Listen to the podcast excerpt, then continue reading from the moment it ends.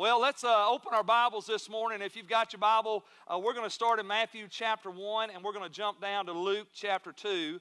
And we're going to wrap up our series entitled the Believe the Miracle of Christmas.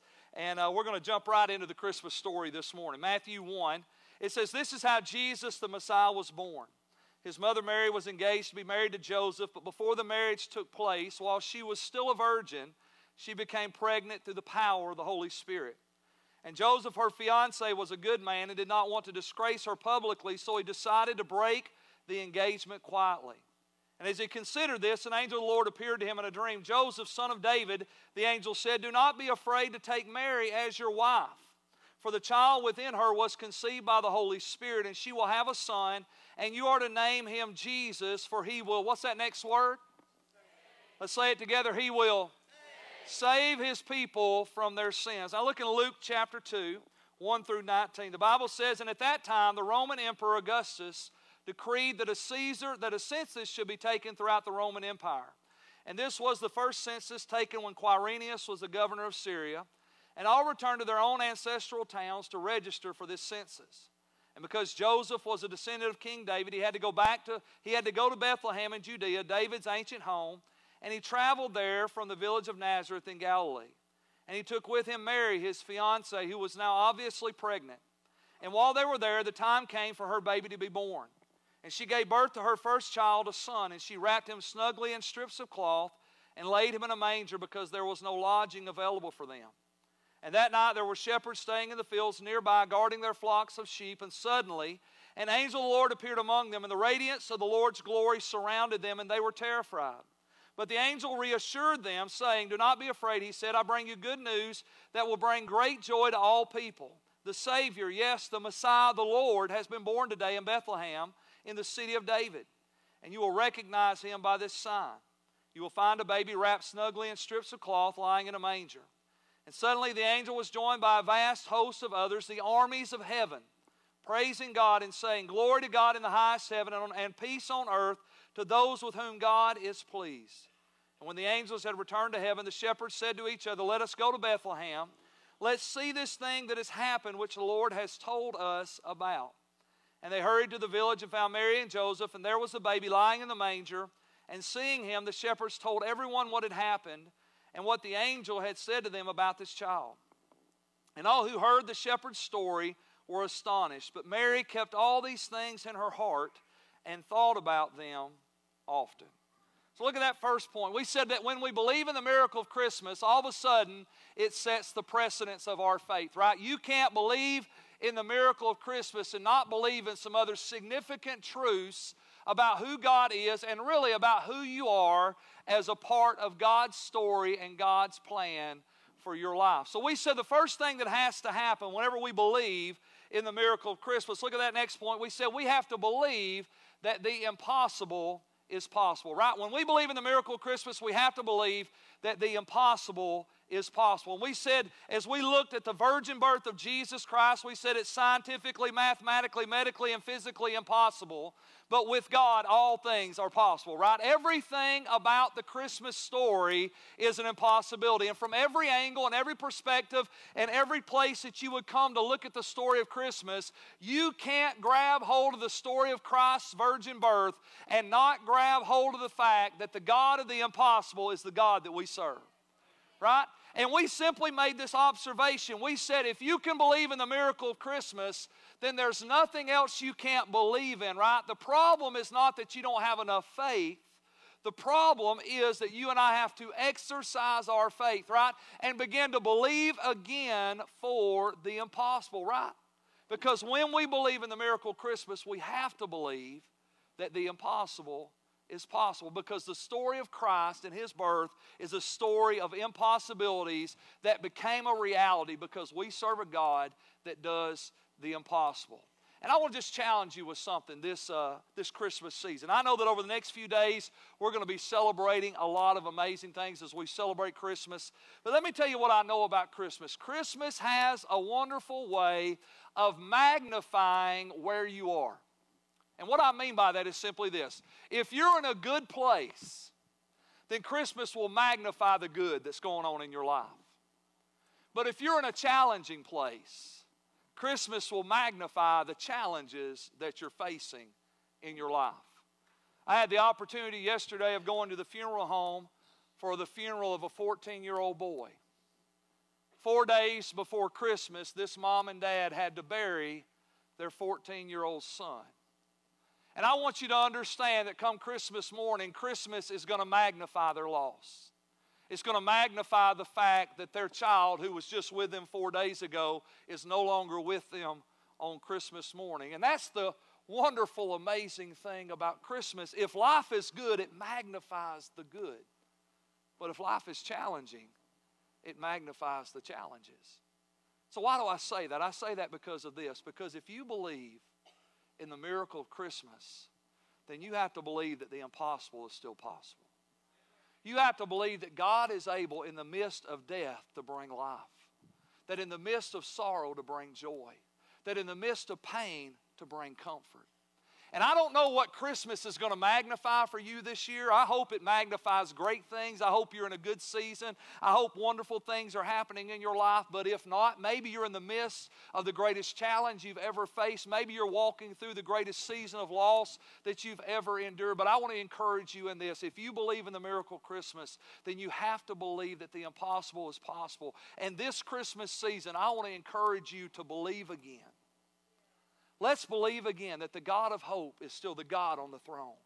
Let's believe again that God is able to take all things and work them together for the good of those who love God and are called according to his purpose. And I want to just say to you today, regardless of the season of life that Christmas is going to magnify today, this is a season of hope when you believe in the miracle of Christmas. And great things, impossible things can happen in your life. Why? Because you simply believe in who Jesus is. Amen.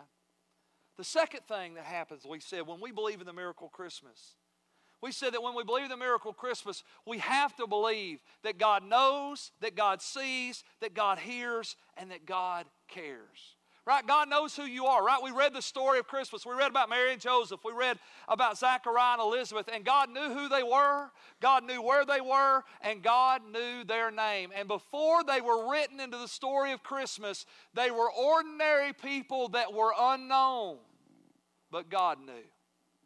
And you can't believe in the miracle of Christmas and not believe that God knows who you are and you may feel insignificant and you may feel like nobody knows who you are nobody even knows your name. But I want you to understand today if you believe in the miracle of Christmas, then you have to believe that God knows who you are. God knows your name. God knows where you're at. He sees what's going on in your life. Not only does God know, God sees. God sees, right? We said not just the bad things, we believe that pretty quickly, but God actually sees the good things that you do. God sees the good that you do. He sees the sacrifices you made. He sees the gifts that you give. He sees your patience and your persistence and your determination. He sees your hard work. He sees all the things that you do in His name and for the good of the people that you love and even to bless people that you may not even know. God sees the good. I had an image this morning as I was just praying. God gave me this image. He said, Keith, many times people see me. He said, like, and I just, I just imagined uh, kind of being in kindergarten. That's a couple years ago. Anybody remember that? I kind of remember being in kindergarten, and, and you know, uh, the Lord said many people have this distorted view of me. They see me as this kindergarten teacher with, with, with a checkboard over here on the wall, and I'm just waiting for you to mess up so I can put a check by your name. But God said, I, I don't want you to see me as a kindergarten teacher with a, with a checkboard marking all the things you've done wrong. He said, I want you to see me as a kindergarten teacher with a book of gold stars, and I'm just waiting to put one by your name. God's got a gold star with your name on it. Right? God's got a gold star with your name. He sees all the good that you're doing. And the world might magnify your failures, but God magnifies your successes because God sees the good. And you can go home today knowing there's a gold star on your name because the God of heaven sees the good that you're doing. You can't believe in the miracle of Christmas and not believe that God not only knows, sees, but God hears. Right? We said the story of Zechariah and Elizabeth. God heard their prayer. The birth of John the Baptist was a result of answered prayer. And you can't have the birth of Jesus without the birth of John the Baptist because John the Baptist had to fulfill the prophecy that would precede Jesus coming into the earth. And so we recognize if you believe in the miracle of Christmas, you have to believe in answered prayer. You have to believe that God hears your prayers. And we recognize that God's delays are not God's denials. Many times God is setting you up. Right? God is delaying the answer to your prayer because Ephesians 3:20 says he wants to do exceedingly abundantly above more than you could even ask or imagine. God has greater things. And we said that John the Baptist, Zachariah, and Elizabeth, they wanted a son, God wanted a prophet. Right? They wanted somebody to carry on the family name. God wanted somebody to carry on the name of Jesus so that 2,000 years later, we're still talking about John the Baptist and Jesus Christ. Why? God's delays are not God's denials. God is setting you up for something great in your life, bigger than you ever imagined. And then we said you have to believe that God cares. Right? God cares. God knows, God sees, God hears, and God cares about you. He looks at you and He cares about you like a loving Heavenly Father. And not only does God care about you, but God cares about the things you care about. He cares about the things you care about. Why? Because He loves you. And if you believe in the miracle of Christmas, you can never believe the lie of the enemy that you don't matter to God. Because you matter to God. God knows, God sees, God hears, and God cares about your life.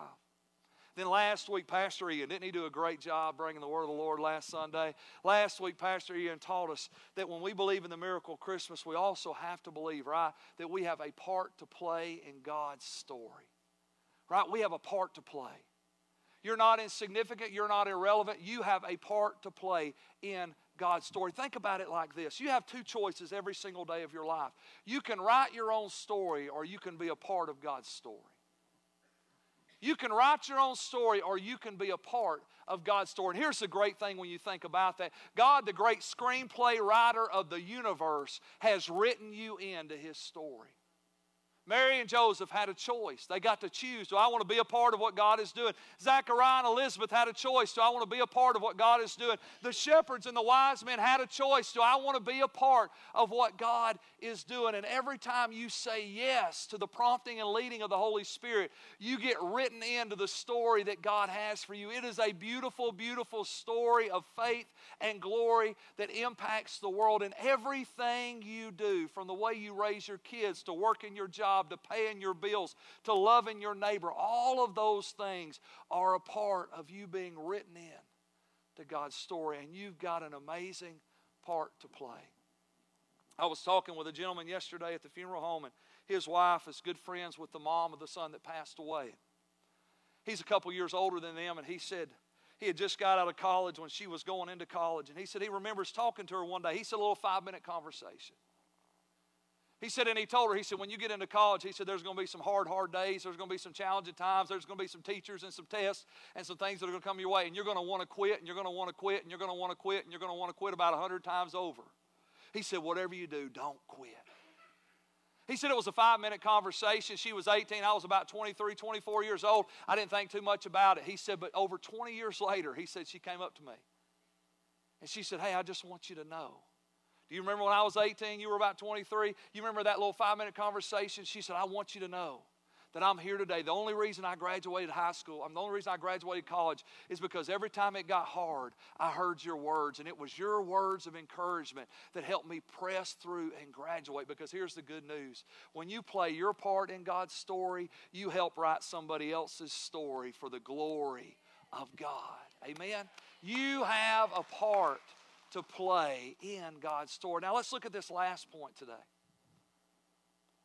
So when we believe in the miracle Christmas, we have to believe, I want you to see this, that eternity is a reality. When you believe in the miracle Christmas, you have to believe that eternity is a reality. You cannot opt out on the idea that there is a heaven and a hell.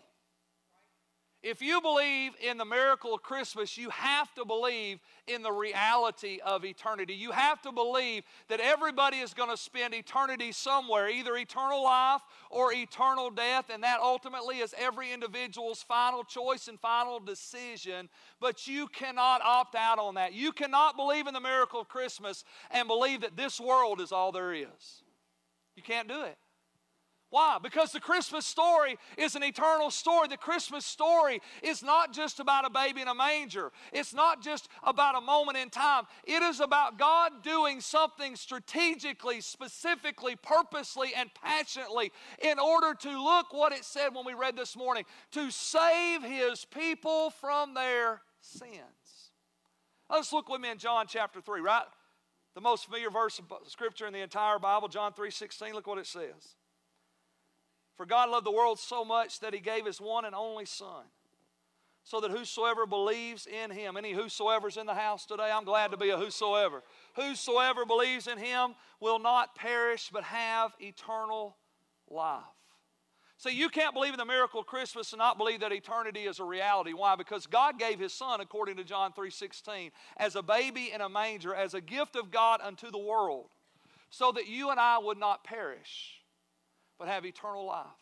The word perish is an interesting word. I never really studied it out. I don't think it's amazing. John 3.16, most familiar verse of Scripture in the Bible. You thought I'd have studied that thing from front to back, inside and out. But as I was looking at it just this past week, I began to recognize some things. The word perish literally means utter and total ruin. It means an eternal place of ruin and devastation and destruction that never ends. And God so loved the world that he gave his only begotten Son, wrapped him in flesh, laid him in a manger, gave him to a virgin by the name of Mary, entrusted him to a man by the name of, by the name by the name of Joseph, sent angels to declare him, sent shepherds to worship him, sent wise men to honor him. And he did all of that. Why? Because God had a ultimate vision and mission and purpose, and that is that he wanted to keep us from perishing, eternal ruin and devastation, and give us the gift of eternal life. I don't know if you realize it, but just in case you don't, I'm just going to give you some of the greatest revelation you'll ever get in your entire life. This is worth the whole service. So, y'all just listen real close. You are a spirit, you have a soul, and you live in a body which is your earth suit. Your soul is connected to your spirit, not your body. Your mind, your will, and your emotions are connected to the eternal part of you. You are a spirit. That means you're eternal. You are a soul. You have a mind, a will, and emotions that are connected to your eternal spirit man, and you have a body which is your earth suit. This gives you permission to walk around. Right? When you go to outer space, you get a space suit. When you get born into the world, you get an earth suit called flesh. Flesh will die but you're going to live forever. You are a spirit and you have a soul and you live in a body. But you are going to live forever somewhere, forever and ever, ever. Eternal life or eternal death forever is what the Bible or the Scripture teaches us. And you need to understand that. You're a spirit, you're eternal. You're eternal. Look at your neighbor. Say, You're eternal. You're eternal. Your earthly body is going to die, but you're never going to die. Let me say it again. Your earthly body is going to die, but you are never going to die. Your spirit and soul will never, ever, ever die. And isn't it amazing how unique we are? I mean, how many parents in the room here today? Any parents? Have you ever looked at your kids and thought, how did these two kids come from these two parents and end up so different? I mean, Lordy Jesus, how in the world, God, did you do that? God did that because all of us were created in the image and likeness of God. And you are an eternal spirit and you have an eternal soul. And you will live or die forever. And the choice, according to the Christmas story, is yours. God so loved the world that he gave his only begotten Son, that whosoever would believe in him would not perish, come to utter eternal ruin, but would have eternal life. Look at one more scripture with me Romans chapter 6, verse 23. For the wages of sin is death, but the free gift of God is eternal life through Christ Jesus our Lord. The word wages, again, interesting word. I just really was diving into some neat things this week. The word wages literally means a predetermined set amount. For all the folks in the Sunshine House, it literally means stipend.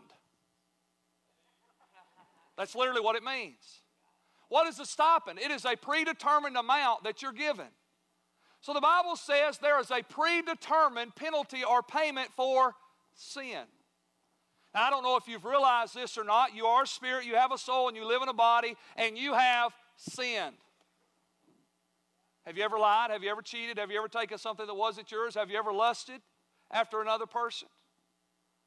The Bible even goes a little bit further. Jesus went so far, as, or the New Testament goes so far as to say, if you know to do good and you don't do it, to him it is sin. So have you ever knew you were supposed to do something for somebody and you didn't do it? That's sin. Romans 3:23 says, For all have sinned and come short of the glory of God. You're a spirit, you have an eternal soul, you live in a body, and we have all sinned and come short of the glory of God. Now here's the revelation today. The predetermined penalty and payment for sin is death. Now, the word death there is interesting. It means natural death, but it also means eternal death. And then I saw something this week I had never seen. I got a revelation of hell I have never seen before, and I want to share it with you this morning. The word death literally means, I'm going to read it to you so I don't mess it up. The miserable state of the soul, the mind, the will, and the emotions that comes from sin. So the misery of sin that is afflicted upon your soul, your mind, your will, and your emotions. I want you to think about that for just a second. What is the misery of sin that is inflicted upon our soul? I wrote down just a few things sorrow, grief, anxiety, depression, fear, tormenting thoughts, suicidal thoughts, panic, dread, despair, anguish, just to name a few. How many you know those are the manifestations of sin in the soul of a man? It is those things that torment us. It is those things that plague us. It is those things that haunt us on the innermost being in our soul, our mind, our will, and our emotions. And you could probably list another 20, 30, 50 things that are the misery of sin that is afflicted upon the soul. Now let's listen to the rest of this. So, the miserable state of the soul that comes from sin, which begins on earth but lasts and increases after death in hell for eternity. So let me give you a revelation of the penalty of sin. The penalty of sin is that you will naturally die. The penalty of sin is that you will eternally die in a place called hell, ultimately, what the Bible calls the lake of fire. And most of the time, when we think about hell, we think about the scripture where Jesus said, In hell, the flame is never quenched and the worm never dies. It's a place of physical, what we would assume as physical torment. But I want you to see another side of hell today. I want you to understand that the penalty of sin is death, it is an eternal state of misery in your mind, your will, and your emotions where you feel the sting and the shame of sin, the guilt, the fear, the worry, the disgrace, the tormenting thoughts, the anguish, the panic, all the worst emotions you could ever muster up in your mind are going to be poured out upon the soul in hell where they will be tormented with that misery. Now, here's the kicker. Not only is the misery of the soul there, but the Bible actually teaches us here through this simple word death that that misery of sin inflicted upon your soul will never diminish and it will constantly increase and get worse and worse every day forever and ever and ever and ever and ever. Oh boy, Pastor Keith, this is a great Christmas sermon. Why in the world would you tell us this? Because until you understand the penalty of sin, you can't understand the miracle of Christmas. Until you understand the penalty of sin, you can't understand the miracle of Christmas. Until you know what Jesus is saving you from, you'll never get excited about being saved to the King of Kings and the Lord of Lords. So I want you to imagine hell as being a place where your worst day, Imagine that for a minute. Your worst mental, emotional day you've ever had anxiety, fear, panic, dread, grief, loss, sorrow, suffering is going to not only be poured out upon you, but there will be no relief, no digress, and it will only get worse and worse as every day of eternity goes on. Now, it is no coincidence, guys, that we live in a world that is consumed by drug and alcohol addiction. How many of you understand? Nobody becomes a drug addict or an alcoholic because their life is wonderful. Nobody becomes a drug addict or an alcoholic because they are very excited and really pleased about the life that they are living. No, we live in a world where people will literally physically kill themselves with drugs and alcohol just for a temporary moment of relief from the anguish and torment of their soul. They're hurting on the inside. They're filled with despair and depression and tormenting thoughts and shame and guilt and condemnation and all these things. And a person will literally destroy their own physical body. They will burn every bridge of relationships they've ever had. They'll spend their last dollar. They'll live homeless on the street just for a momentary relief from the misery of their own soul. But we all know that never lasts because the high wears off and the pain comes back. Now imagine how bad that is. And yet hell is going to be worse than that. Because in hell there is no high, there is no drink, there is no escape, there is no relief, there is no nothing. Because hell is a place devoid of God and good where you are turned over to the misery of your own sin that ever increases and never diminishes with no escape forever and ever. And you would kill yourself, but you can't die because you're already dead. The miracle of Christmas is that we get saved from that. The miracle of Christmas is that we don't have to endure that. The miracle of Christmas is that God sent His Son Jesus to die for our sins so that we could be redeemed from hell and have eternal life. Now, let's just flip the coin for just a second. Imagine the happiest moment of your life. Imagine your greatest joy your greatest day of laughter, your greatest day of celebration, your deepest place of peace. Imagine that. And then imagine that heaven is going to be a place where your soul, your mind, your will, and your emotions are going to experience the fullness of life the joy, the peace, the love, the laughter, the goodness, the grace of God. It is going to be poured out upon you, upon your entrance into heaven, and it is never going to diminish. It is ever going to increase day by day by day by day by day, forever and ever and ever. It's no wonder that God had to give us a glorified body, or we would explode from the joy and splendor that we're going to experience in heaven forever and ever and ever and ever because of the gift of God through Jesus Christ. Man, heaven's going to be sweet, folks. You can't believe in the miracle of Christmas and not believe in the reality of eternity.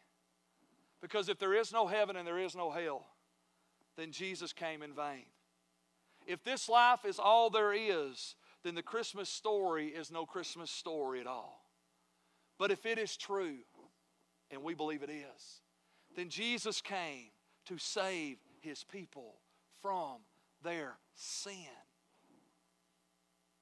The penalty of sin, which is eternal death. I want to give you two more scriptures. I want you to see this. Let me tell you why I am fully convinced that if we believe in the miracle Christmas, we have to believe in the reality of eternity. John 3:16 said God so loved the world that he gave his only begotten son. You ever wondered why God gave Jesus? What was he giving him for? He was giving him not to be celebrated. I want you to hear this. But to be sacrificed. He was giving him not to be celebrated as the King of Kings his first time. He was giving him as a baby in a manger to be sacrificed for the sins of the world. Look at Romans 3:25. For God presented Jesus as the sacrifice for sin. And people are made right with God when they what? When they what? When they believe that Jesus sacrificed his life, shedding his blood. Romans 8 3 says, For the law of Moses was unable to save us because of the weakness of our own sinful nature. So God did what the law could not do. He sent his own son in a body like we bought, like the bodies we sinners have. And in that body, God declared an end to sin's control over us by giving his son as a what? For our sins. When you believe in the miracle Christmas, look at that last point. When we believe in the miracle Christmas, we have to believe that eternity is a reality. We have to believe that there is a real heaven and there is a real hell. And here's the hope of the gospel today. And we have to believe there's only one hope, one Savior, one sacrifice for our sin, and His name is Jesus. If you believe in the miracle Christmas, you have to believe that.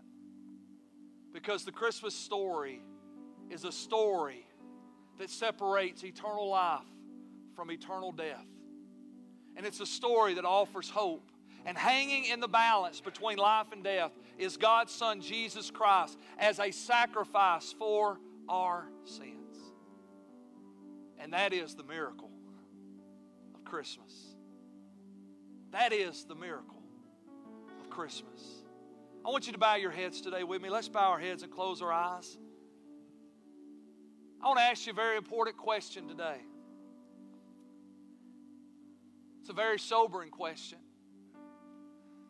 If you were to die right now and step into eternity, which eternity would you step into?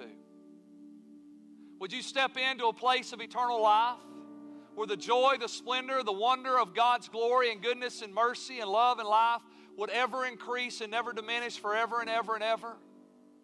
Or would you step into an eternal place of death and damnation, the Bible calls it? Where the misery of your soul would increase, and the anguish of your soul, and the torment of your soul would get worse and worse and worse forever and ever with no escape. What eternity is yours today? It all comes down to one thing What have you done with Jesus? The gift of God which is eternal life through Jesus Christ our Lord, is yours. It's a gift. Right? You can't earn it. If you work for it, it's not a gift. It's a gift today that you can only receive by faith. But today, by faith, you can receive that gift. And you can be saved from your sin. Because the penalty of sin is eternal death and misery and sorrow of soul that never ends and ever increases with no way of escape. You can be delivered from that by simply believing in and receiving the gift of God through Jesus Christ. If you're here today and you've never done that, you've never received that gift of life through Jesus Christ, and today you say, Pastor Keith, I believe. I believe Jesus is who, who you say is, who the Bible says he is. I believe he died for my sins. I believe he rose again. And I believe He's my only hope today. And I want Him to save me from my sin. And I want to receive the gift of eternal life. If that's you this morning and you want to receive that gift, I want you to do something very simple but very bold. I want you just to stand to your feet all over this building. Today, I want to receive the gift of eternal life. Today, I want to receive the gift of eternal life. I want to be saved from my sins. And I want to believe in and trust Jesus that's my Lord and Savior. It's yours, it's free. You can't earn it, you can't work for it. But by faith, you have to receive it. This is your moment right now. Don't wait, just stand. Just a simple act of faith. Just stand to your feet today and today say, I believe, and I want to receive that gift. We're about to close in prayer, but this is your moment. Don't miss it. This is your moment. Don't pass it up. This is your moment. Don't walk by. I believe. I want Jesus to save me from my sin. With every head bowed, every eye closed, let me say this to those of us that are here today as Christians. The greatest gift we could give this Christmas is the gift of Jesus. Let's keep him at the center of all of our celebrations. And may the centerpiece of our Christmas celebration be the miracle of Christmas. So, Father, I pray today for every person that we know that doesn't know you. God, for every person right now that needs to be saved from their sins. God, we pray for them this morning. We ask you to open their eyes to the truth. We ask you to convict their hearts and draw them to you. And God, we ask you to use us. Give us boldness, God. Give us confidence, God. Give us a stirring of heart and love and compassion for the people that we know and love. That all would know and believe that Jesus is the Son of God. Lord, we thank you for this season, and we thank you for the miracle of Christmas. In Jesus' name, Lord, we pray. Amen.